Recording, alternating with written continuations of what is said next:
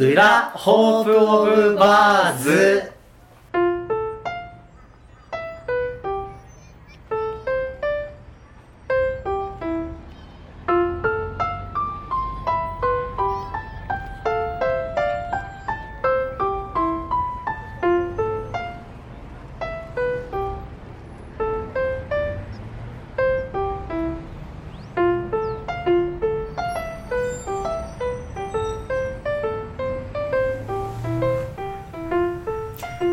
こんにちは。裏ホープオブバーズです、えー今回から、えー私の好きなポッドキャストの話をするシリーズが、えー連続ではないと思うんですが始まります、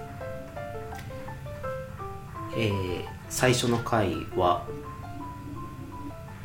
えーカルチャートークラジオカエサルの休日です。ポッドキャストを聞き始める前からラジオがすごく好きでその大手の大手というかなんていうか TBS ラジオとか、えー日本放送とかそういう放送局がやっているポッドキャストはもう前から聞いてたんですけどもあの iTunes のランキングとかでなんかいいポッドキャストがないかなと思って見に行くと当然そういう放送局がやってるポッドキャストとその他に、えーまあ個人でやってるというかそういうポッドキャストも人気のものは当然混ざってるわけですね。でその中で、えーあんまり個人のポッドキャスト聞いてなかった頃になんとなく面白そうだなと思って聞き始めたのがこのカルチャートークラジオカエサルの休日ですね。ちなみにこのタイトルはあのカエサルとあとあのお話をするときにあのサイコロを振って出た目で話題を決めてるそうなのでその「サイは投げられた」っていう言葉とカエサルでかかってるらしいんですけど。えっ、とお話ししているのは、えー画家のダニエルさんクリエイターの乃木さんというお二人あ、えー男性お二人でまあお二人ともその本名じゃなくてそのポッドキャストの中でのお名前みたいなんですけど。でえっ、と確か結構もう昔ですけど1回目を聞いた記憶では確かそのダニエルさんが、えー昔から仲のいい、えー乃木さんのお話が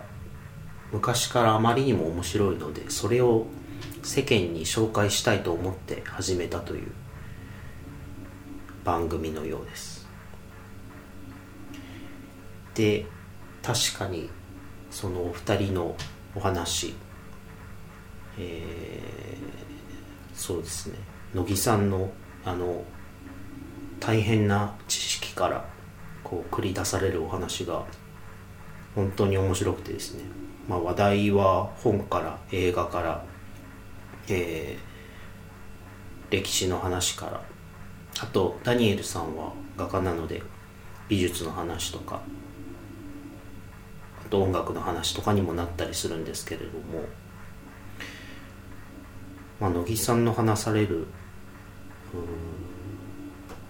歴史の話がですねなんというかこう みんなが好きな戦国時代とか明治維新とかそういうのでは全然なくえーっと中世のまあ鎌倉室町のあたりですかね。そのおその頃の民衆の暮らしの話とかあとあの有名なお坊さんの生涯といいますかね日蓮とか一休とかの生涯をどうやって研究したんだろうと思うぐらいこう、えー詳しくそしてあの乃木さんの見解も交えながら話されるのが大変面白くてですね。えーこれを聞いて以降私はだんだん、えー個人でやってるポッドキャストにのめり込んでいくというそのきっかけになった番組でございます、えーもしよろしければ聞いてみてください。